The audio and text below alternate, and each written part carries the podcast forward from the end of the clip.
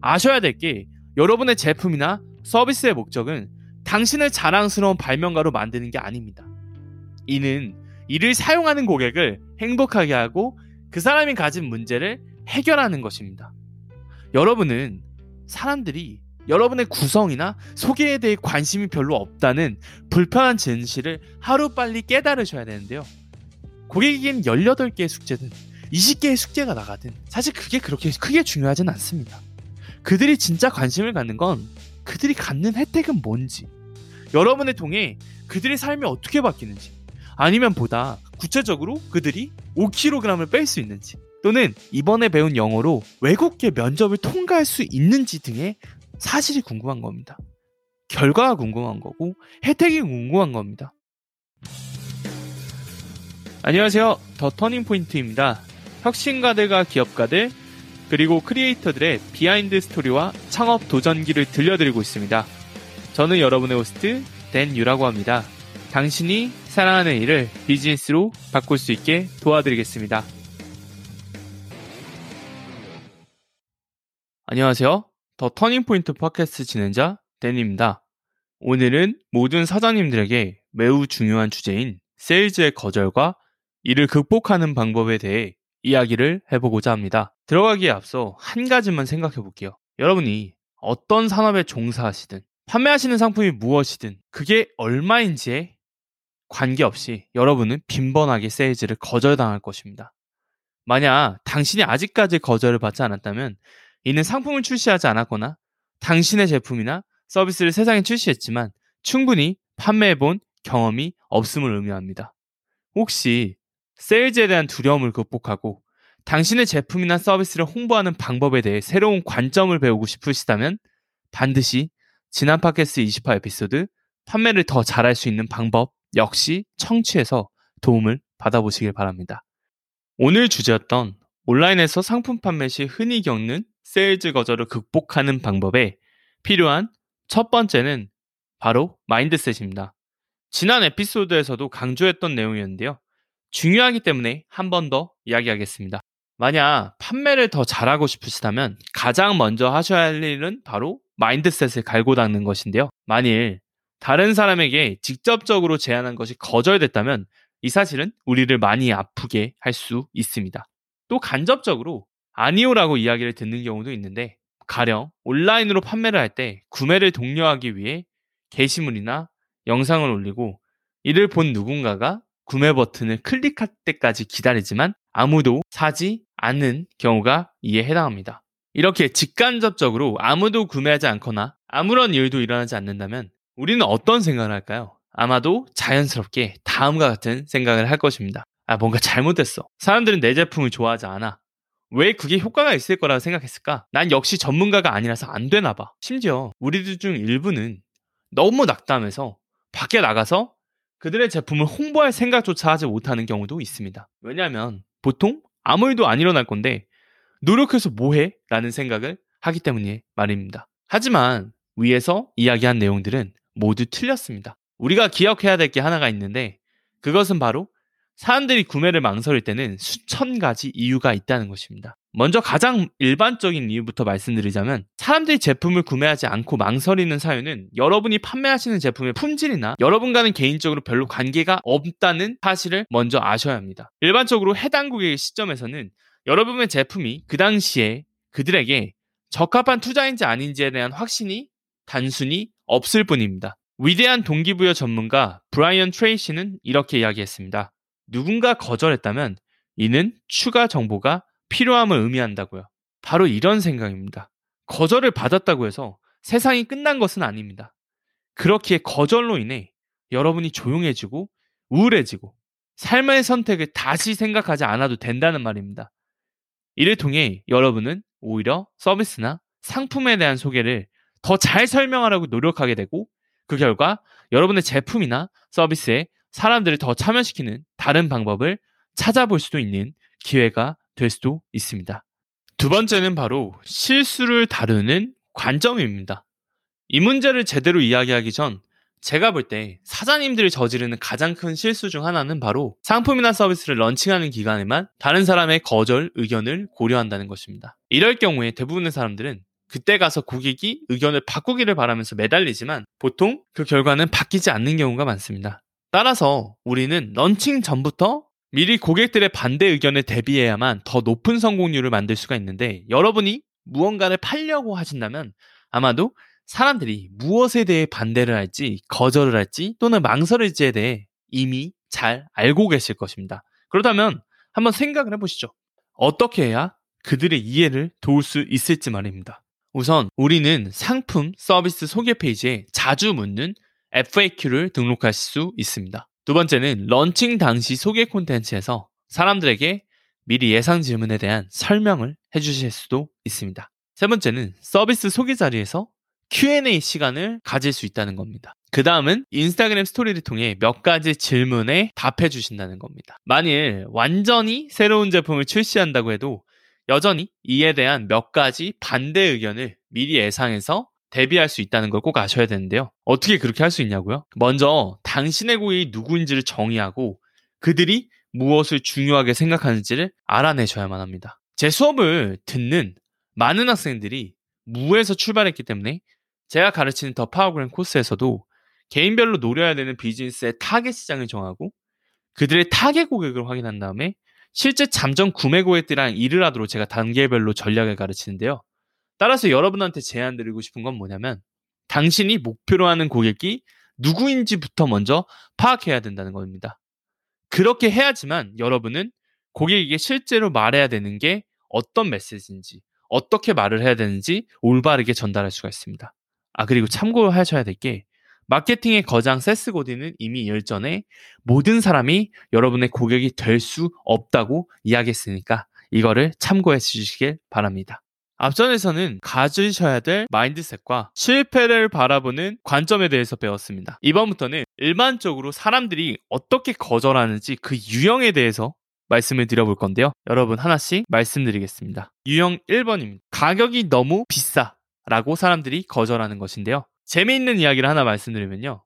여러분이 500만원짜리 코칭 프로그램을 파시든 5만원짜리 이북을 파시든 언제나 시장에서는 금액이 너무 비싸다고 말하는 사람들이 항상 있다는 사실입니다. 저는 만약 누군가가 여러분의 상품을 정말 간절히 원한다면 그들이 그것을 얻도록 노력을 다할 것이라고 생각을 합니다. 따라서 그들이 정말 서비스를 원한다면 이를 구매하기 위해 매달 돈을 저축하거나 외식을 자제하고 더 이상 사용하지 않는 물건을 팔거나 side job을 구하는 등 어떻게 해서든 불평이 아닌 방법을 찾아 이를 배우기 위해 노력을 할 것이라고 믿습니다. 이어서 사람들은 자신이 정말로 간절히 원한다면 위에서 이야기한 종류들의 희생을 자의적으로 기꺼이 한다는 건데요.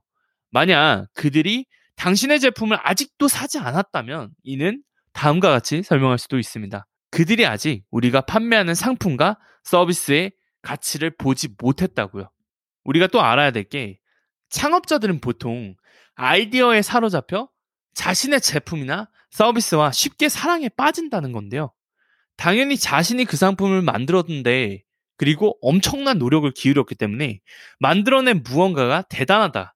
그리고 너무 좋다. 라고 생각하는 건 어쩌면 자연스러운 걸 수도 있는데요. 하지만 여기에서 발생할 수 있는 문제는 바로 우리가 창조하는 그 과정에서 너무 많이 몰입해서 정작 이를 사용할 대상인 고객을 자주 잊는다는 것입니다. 아셔야 될 게 여러분의 제품이나 서비스의 목적은 당신을 자랑스러운 발명가로 만드는 게 아닙니다. 이는 이를 사용하는 고객을 행복하게 하고 그 사람이 가진 문제를 해결하는 것입니다. 여러분은 사람들이 여러분의 구성이나 소개에 대해 관심이 별로 없다는 불편한 진실을 하루빨리 깨달으셔야 되는데요. 고객에게는 18개의 숙제든 20개의 숙제가 나가든 사실 그게 그렇게 크게 중요하진 않습니다. 그들이 진짜 관심을 갖는 건 그들이 갖는 혜택은 뭔지, 여러분을 통해 그들의 삶이 어떻게 바뀌는지, 아니면 보다 구체적으로 그들이 5kg을 뺄 수 있는지, 또는 이번에 배운 영어로 외국계 면접을 통과할 수 있는지 등의 사실이 궁금한 겁니다. 결과가 궁금한 거고 혜택이 궁금한 겁니다. 가장 쉽게 고객 관점에서 소통하는 방법은 바로 고객이 원하는 것을 보여주거나 들려주는 건데요. 가령 서비스 사용 후 변화된 고객의 before after를 보여주실 수 있고요. 아니면 그들이 대단히 크게 바뀐 스토리를 풀어 설명할 수도 있고 또는 아직 고객이 없으신 분들은 자신의 이야기나 변신에 대해서 이야기하실 수도 있습니다. 또 다른 팁으론 때로는 고객이 마음에 들지 않았던 게 가격만은 아니었다는 건데요. 그들이 가격만 마음에 들지 않았던 게 아니었지만 대표적으로 사용하는 게 그냥 가격이다. 가격이 마음에 들지 않는다. 생각보다 비싸다. 라고 이야기를 한 거일 수 있으니 꼭 너무 가격이라고만 생각하지 않으셨으면 좋겠습니다. 이어서 제가 막 코칭 사업을 시작했을 때 들었던 이야기를 소개로 좀 드려보려고 하는데요. 이때는 제가 고객 후기가 많이 없었을 때였는데 제가 만든 콘텐츠 안에 전문 지식이 마음에 드셔서 제 계정에 오신 사람들이 거의 대부분이었음에도 불구하고 그때 당시에는 많은 사람들이 저한테 가장 많이 질문하셨던 게 무슨 일을 했는지, 무슨 배경 또는 출신이 뭔지 등의 외적인 질문 등이었습니다. 이를 통해 제가 깨달은 건, 아, 역시 사람들의 포커스는 내가 생각하는 거랑 다르구나 라는 걸 한 번 더 확인했고요. 시간이 흘러서 현재 저는 가르치는 수강생들의 일부 성과만을 공유하는 별도의 인스타그램 계정을 추가로 운영 중인데 이 계정을 둘러본 분들 중 일부 분들은 또 이번에는 제게 다음과 같이 이야기를 하셨습니다. 에이, 성공할 것 같은 수강생들만 가르치는 것 같은데, 그러니까 성공하는 거지. 저는 안 될 거예요. 절대로 저 사람들처럼 될 수 없어요. 그리고 이미 저들은 전문가잖아요. 네, 맞습니다. 위에 이야기에 해당하는 일부 사람들은 자신은 절대로 할 수 없을 것이라고 스스로 벽을 세워 멋진 일을 하기보다는 두려워하고 회피하는 데 더 시간을 많이 씁니다. 이런 유형의 타입의 사람들은 변하는 것을 두려워하고 그들의 역량이 현재 충분치 않다는 사실을 두려워합니다. 또한 도전 이후 마주칠 수도 있는 실패를 너무 두려워해서 애초에 시도조차 하지 못하는 경우가 많습니다.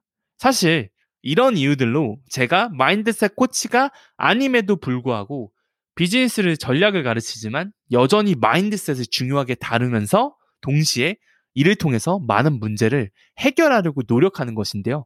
이번 팟캐스트 방송이 행동을 주저하시는 분들이 계셨다면 그들에게 삶의 위험 부담을 감수하고 원했던 일을 시도할 수 있는 에너지를 주는 계기가 되기를 바랍니다.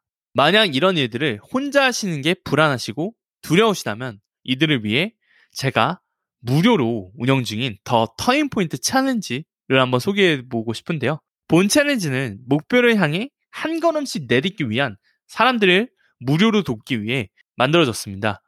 본 팟캐스트 소개글에 참가 링크는 별도로 걸어드릴게요. 이어서 혹시 자신이 고객과는 많이 만나는데 주로 그들이 사지는 않고 망설이기만 하거나 자신의 사업 방향을 바꿔야 되는데 어떻게 해야 될지 모르시지만 자신의 발전을 위해 투자할 준비가 되어 있으신 분들이 계시다면 제가 가르치는 더 파워그램 내용을 한번 알아보세요. 여러분이 원하셨던 대답을 찾아가실 수 있는 프로그램입니다. 그리고 생각보다 사람들이 가지고 있는 변화의 두려움이나 실패의 두려움은 상당히 그 정도가 깊은데요. 근본적으로 사람들을 실패하게 만드는 결정적인 요인 중 하나가 바로 이런 것들입니다. 저는 이것을 과거의 컨설팅 경우가 코칭 서비스를 하면서 100회 이상의 상담을 통해서 다시 한번 깨달았는데요. 물론 여러분의 사업에는 이런 내용 등이 완전히 다르게 접목될 수도 있습니다. 다만 제가 여기에서 전하고자 하는 포인트는 무엇을 고민해야 되는지, 그리고 어떤 걸 깊게 생각해야 되는지 등입니다. 다음 거절 유형은 나는 시간이 없어입니다. 이 유형은 앞전에 우리가 이미 설명한 내용과도 약간 유사한데 사람들이 만약 정말로 무언가를 간절히 원한다면 그들은 시간을 찾을 것이라는 것입니다. 가령 평소보다 일찍 일어날 수도 있고 조금 늦게 잠자리에 들 수도 있고 점심시간이나 주말에 일을 할 수도 있습니다. 물론 전제 조건은 스스로 일을 간절히 원해야 한다는 것입니다. 시간이 없다고 이야기하시는 분들을 위해서 여러분이 할 수 있는 일은 그들이 시간에 관련돼 진짜 어려운 게 무엇인지, 그리고 그 문제를 어떻게 해결할 수 있는지에 대해 도와줄 수 있습니다. 이어서 만약 그들이 지금처럼 시간이 없어 계속 기다리기만 한다면 원하는 결과를 얻을 수 없다는 사실을 알려주셔야 됩니다. 예를 들어서 만약에 누군가 제게 현재 자신의 직업을 좋아하지 않아 일을 하면서 행복하지 않지만 이 상황을 벗어날 수 없어 저와 함께 일할 시간이 없다고 하면 저는 그건 말이 안 된다고 이야기를 할 것 같아요. 그들이 그리고 그런 상황 속에서도 시간을 내고 변화를 만들어내는 걸 오히려 도와줄 것 같아요. 사실 그게 제가 하는 일이니까요. 또는 제가 시간에 관련되어 무료로 자료를 만든 게 있는데 그 내용도 한번 참고해 보실 수 있을 것 같습니다. 가령 위에서 제가 소개한 The Turning Point Challenge 과제 중에 제가 여러분이 시간 관리를 마스터할 수 있는 스킬을 가르쳐 드리는 비디오 강의가 있는데요. 여러분은 이를 활용해서 낭비하는 시간을 찾거나 불필요하게 쓰고 있는 시간을 줄일 수 있고 불필요한 액션들을 많이 줄일 수 있습니다. 그리고 시간이란 상대적인 것으로 간단히 예를 들자면 단순히 소셜미디어에 더 많이 접속해서 사람들과 그냥 대화만 한다고 해서 돈을 벌 수 있는 것은 아닙니다. 명확한 단계별 전략을 세우고 적절한 시간을 들였을 때 무조건 많이 한 사람들보다 훨씬 더 빠르고 강력한 결과를 만들 수 있는 것이죠. 그 다음 거절 유형은 이전과 유사한 아직은 준비가 되지 않았다입니다. 이제는 여러분도 아시겠지만 이런 내용은 그냥 핑계입니다. 만약 이렇게 말씀하신다면 비즈니스든 일상생활이든 중대한 결정을 해야 할 때마다 자신이 100% 준비되는 게 가능한지를 한번 생각해 보시길 바랍니다. 저는 개인적으로 이렇게 말씀하시는 분들께는 정중하게 가르침을 거절하고 있는데요. 그 이유는 제가 가르치는 것은 비즈니스를 만드는 일이고 그것은 매일매일이 무엇을 선택해야 되는 일이기 때문입니다. 결코 우유부단함이나 완벽함을 추구하는 결벽증 같은 성격은 기업가한테 좋은 자질이 될 수 없는 것이죠. 차라리 저는 겁이 많아도 어떻게든 되지 않겠어? 라고 생각하면서 도전하고자 하는 사람들과 일하는 것을 더 좋아합니다. 누구와 일할 것인지, 누구와 일해서 최고의 결과물을 만들어낼 수 있는지는 모두 여러분이 누구와 일할 것인지를 선택하느냐에 따라 달려있다는 점을 결코 잊지 마시길 바랍니다. 이어서 다음 거절 유형은 배우자가 싫대요 입니다. 사람마다 가족사가 다르고 연인이건 부부관계에 있어 물건이나 서비스를 구매함에 있어 논의하는 것은 자연스러운 과정이지만 여러분이 원하는 것을 사는 것은 여러분의 필요에 따른 여러분이 선택해야 되는 일인 것입니다. 결코 이를 필요로 하지 않는 다른 이에게 물어서 정답을 찾을 수가 없다는 것입니다. 만약 연인이나 부부관계에 있는 분들께서 상대편에게 물어봐야 된다고 하시면 그들의 관점에서 어떻게 하면 더 잘 설득할 수 있는지를 돕기 위해 주요 요점을 정리해서 이야기해 주시고 기대 결과 등을 다시 한번 상기시켜 주실 것을 권해드립니다. 이어서 다음 거절 유형은 공감을 이끌지 못하는 설명이나 너무 압도되게 소개 내용을 작성해서 애초에 고객이 고려조차 하지 못하겠다고 하는 것인데요. 예를 들어 서비스 소개 공간에 너무 많은 전문 용어로 사람들이 이해를 할 수 없을 경우나 아니면 그들이 스스로 생각했을 때 도저히 프로그램에서 이야기하는 내용을 자기가 따라갈 역량이 없다고 생각할 때 이렇게 될 수가 있습니다. 여러분은 서비스를 만들 때 어느 단계에 있는 사람들과 일하실지를 고민하셔야 합니다. 또한 기술을 가르치신다면 이를 어떻게 어떤 과정을 거쳐서 가르칠지를 자세하게 알려주셔야 됩니다. 다시 한번 여러분께 고객을 염두에 두고 그들이 이해할 수 있는 수준으로 이야기를 하는 것이 중요하다는 점을 말씀드립니다. 끝으로 마지막 조언을 드리자면요. 이론과 실전 경험은 어디까지나 다르다는 사실입니다. 오늘 여러분께 이야기 드린 내용이 아무리 값어치가 있는 이론일지라도 이는 실제로 시도해보지 않는다면 아무런 효과도 보실 수가 없으실 겁니다. 만약 시도하는 분들이 계시다면 거절받는 그 순간을 잘 이겨내서 기회로 만드시길 바랍니다. 오늘의 내용을 정말로 이해하셨다면 제가 가르친 이 내용들이 일반적인 비즈니스 이론을 다루는 책이나 충고보다 더 많은 insight를 줬을 거라고 저는 확신합니다. 그렇다면 여러분 다음 에피소드에서 만나 뵙겠습니다. 끝으로 이번 에피소드를 재미있게 들으셨기를 바라며 항상 청취해주시는 청취자 여러분께 감사 인사를 드립니다. 오늘은 제가 추가로 여러분들에게 들려드릴 신나는 소식이 있는데요. 터닝포인트는 더 이상 팟캐스트만이 아니라는 겁니다. The Turning Point Challenge도 탄생하게 되었는데요. 본 챌린지는 제가 무료로 5일간의 이메일을 통해 여러분이 꿈꾸셨던 목표와 이를 달성할 수 있는 방법을 가이드라인과 과제물을 통해 알려드리는 것입니다. 이번 챌린지를 통해 여러분의 인생에 터닝 포인트를 만들어 보시기를 바라며 만약 여러분이 다음에 해당되신다면 해당 챌린지가 분명 도움이 되실 것입니다. 첫 번째, 새해 목표가 너무 높아 보여서 어디서부터 시작해야 될지 모르기 때문에 시작 전부터 막막함을 느끼거나 두 번째, 자신에게 의미 있는 일을 하기로 결정을 했지만 하루 이틀 뒤에 노력에 포기하거나 멈추시는 분들. 세 번째, 자신의 계획대로 할 수 있다고 믿는 사람이 주변에 아무도 없기 때문에 도전 과정에서 외로움과 좌절감을 느끼시는 분들 위에서 설명드린 내용이 만약 자신의 이야기라고 하신다면 이번 더 터닝포인트 챌린지는 여러분을 위한 선물이 될 수 있습니다. 마지막으로 챌린지를 진행하는 사람들은 여러분들만이 아니라는 것입니다. The Turning Point 카카오톡방에 들어오셔서 비슷한 생각을 가진 사람들과 만나 대화하고 이 과정에서 나만의 다른 책임 파트너를 찾아보실 수 있으시며 여러분의 과거 성공 및 현재의 진행 과정을 공유하시면서 중간 피드백을 받아보실 수도 있습니다. 더 이상은 다음 주 월요일, 다음 달, 내년까지 기다리실 필요가 없으며 바로 지금 이 순간 도전을 하셔야 됩니다. 그러면 The Turning Point Challenge에서 만나기를 바라며 신청 방법은 인스타그램에서 C-A-L-L-M-E-D-E-N 언더바 callmeden 언더바를 검색하시거나 본 터닝포인트 팟캐스트 본문에서 링크를 타고 들어오셔서 챌린지를 신청하실 수가 있습니다. 자, 그렇다면 여러분 챌린지에서 만나보도록 하겠습니다. 감사합니다.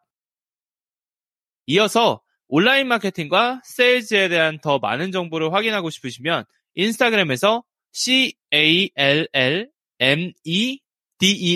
언더바 callmeden을 통해서 무료로 자료를 확인하실 수 있으시며 게스트 섭외 및 방송 출연을 희망하시는 분들의 경우 인스타그램 DM 또는 이메일 hello 골뱅이 callmeden.com hello 골뱅이 callmeden.com으로 연락 주시길 부탁드리겠습니다. 끝으로 여러분들의 좋아요, 구독, 다운로드, 공유는 제게 큰 힘이 됩니다. 그러면 다음 에피소드에서 만나 뵙겠습니다.